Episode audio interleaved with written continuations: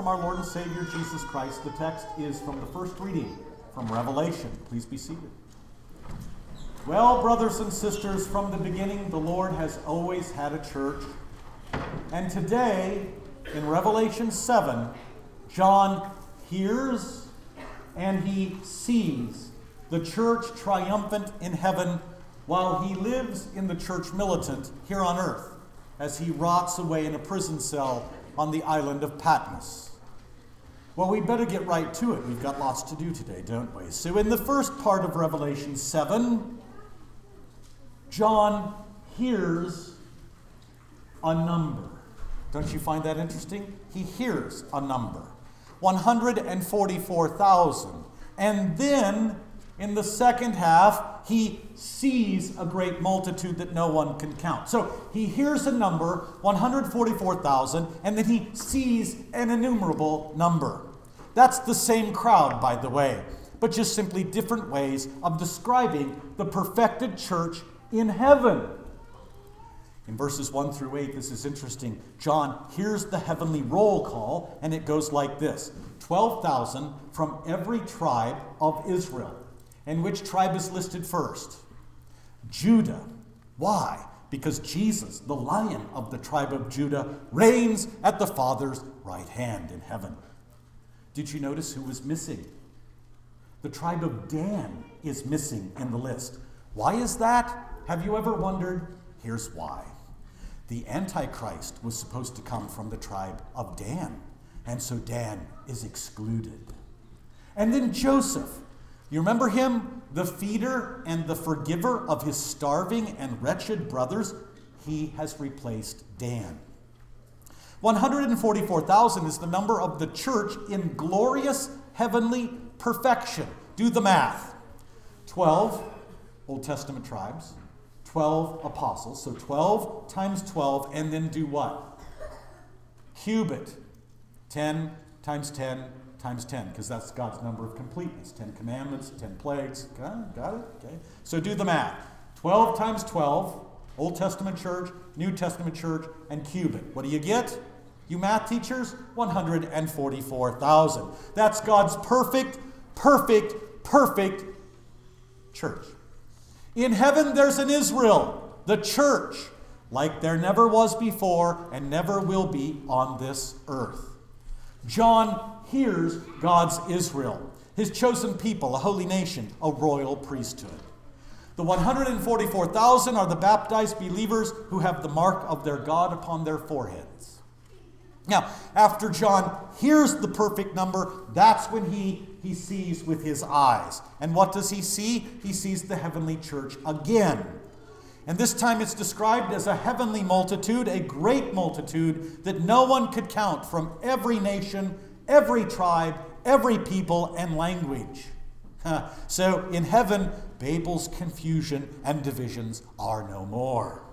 In heaven, all the believers from all over the world are finally one people under one God. No more divisions, no more schisms like there is on the earth. And did you notice what they're wearing? White robes. That's the baptismal symbol of their priestly purity. Because Paul tells us in Galatians 3 as many as you who've been baptized into Christ Jesus have been clothed with Christ Jesus. So they are covered with the seamless robe of our Lord's righteousness. Behold, a, a host arrayed in white, as we sang just a few minutes ago.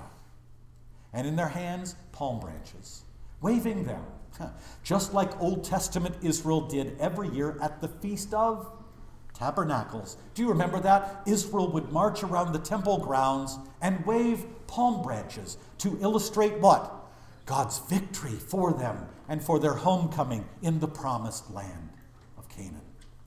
And then what? Check it out in the text. The perfect church in heaven worships Jesus, who is the slain Lamb of God, and yet resurrectingly lives. Now, of course, I'm asked all the time as a pastor, especially by the kids Pastor, when I go to heaven, what will it be like? What will we do for all eternity? The answer from Revelation, not mine, But the answer from Revelation is what? Worship. Now you're freaked out, aren't you? Worship. Because that's all there is to do when your earthly work and all your earthly labors are over. No more ball games to attend, no more practices. You worship. That's why I like to say that the Sunday morning divine service is like a rehearsal, it's like a preview or a foretaste of the heavenly feast that is to come. When all our earthly work is over and all there will be is worship in heaven. Now, for those Christians who purposely, for whatever reason, won't take the time or who have absolutely no interest to bow before the Lamb and to worship Him regularly on Sundays, I have to ask, what are you preparing for? If not heaven, then could it be hell, where you will be forever separated from the Lord? I sure hope not, but I fear that could be true for many, many Christians. Now, John hears the church's worship of Jesus in heaven, and it's very similar, if you noticed, it's very similar to our worship of Jesus on earth. At least the words are. The heavenly church praises Jesus and his Father for saving them. Salvation belongs to our God who sits on the throne and to the Lamb.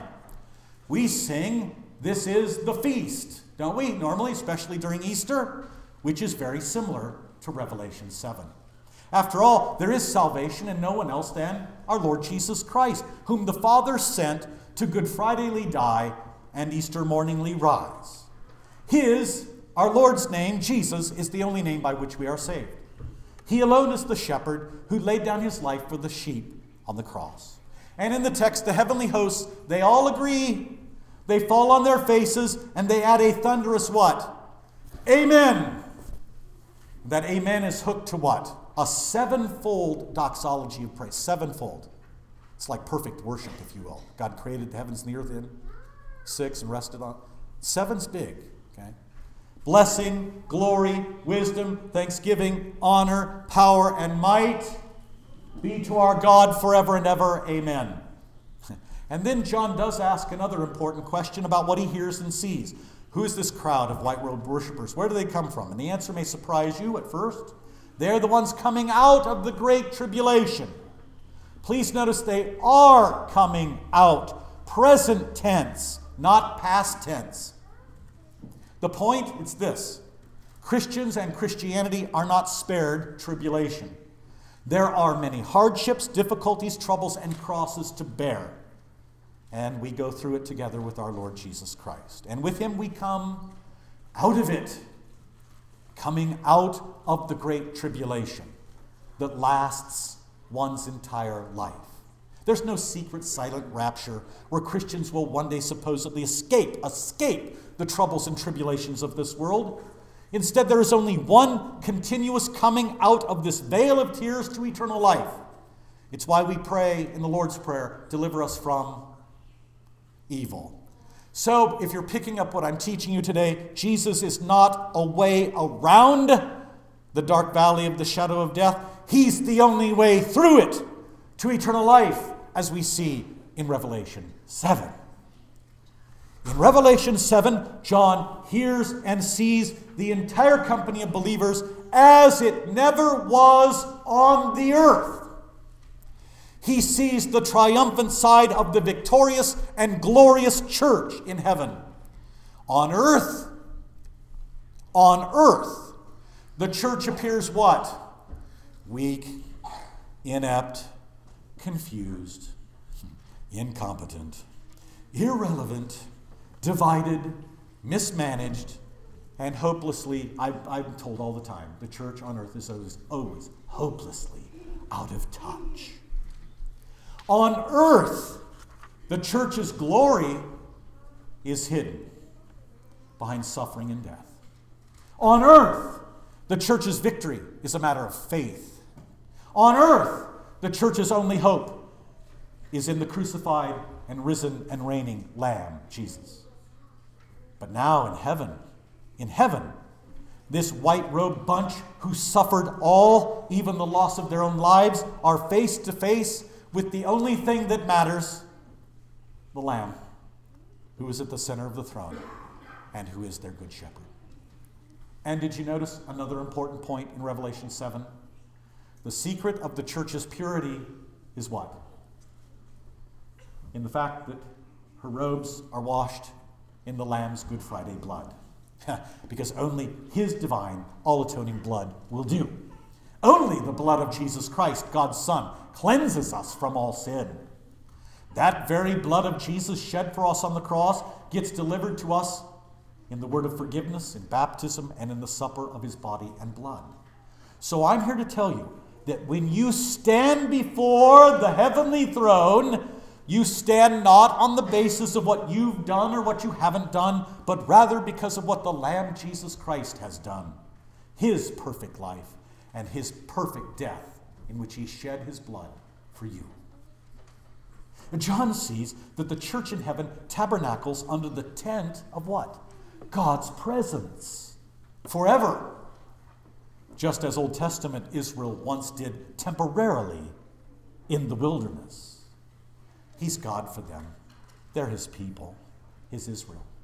So sun and scorching heat no longer beat down upon them.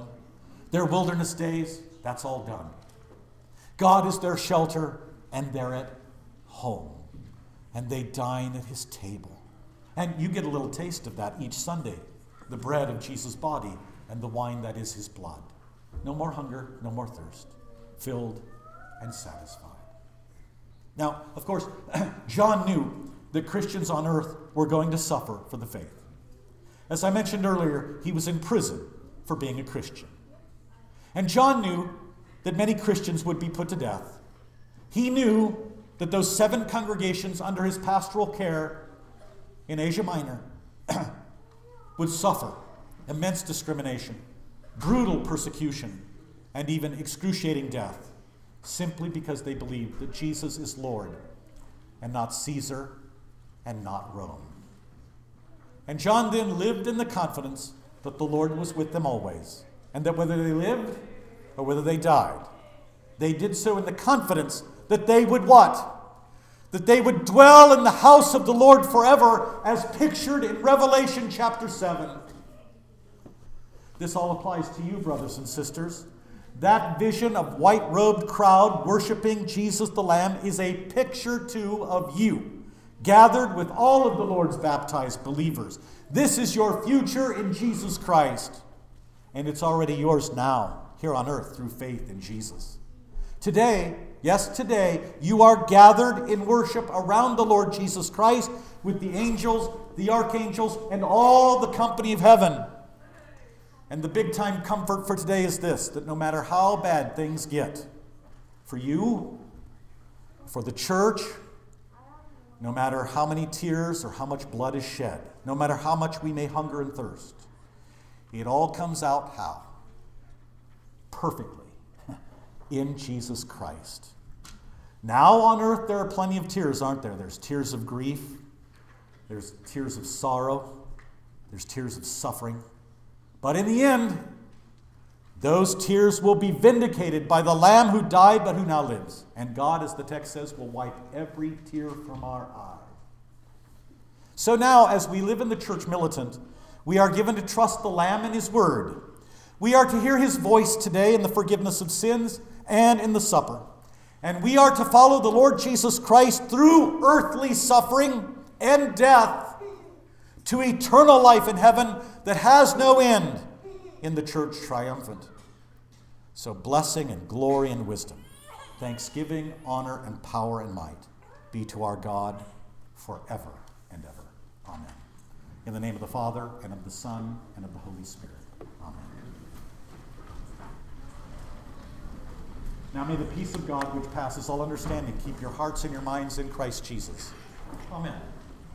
I believe in one God, the Father Almighty, maker of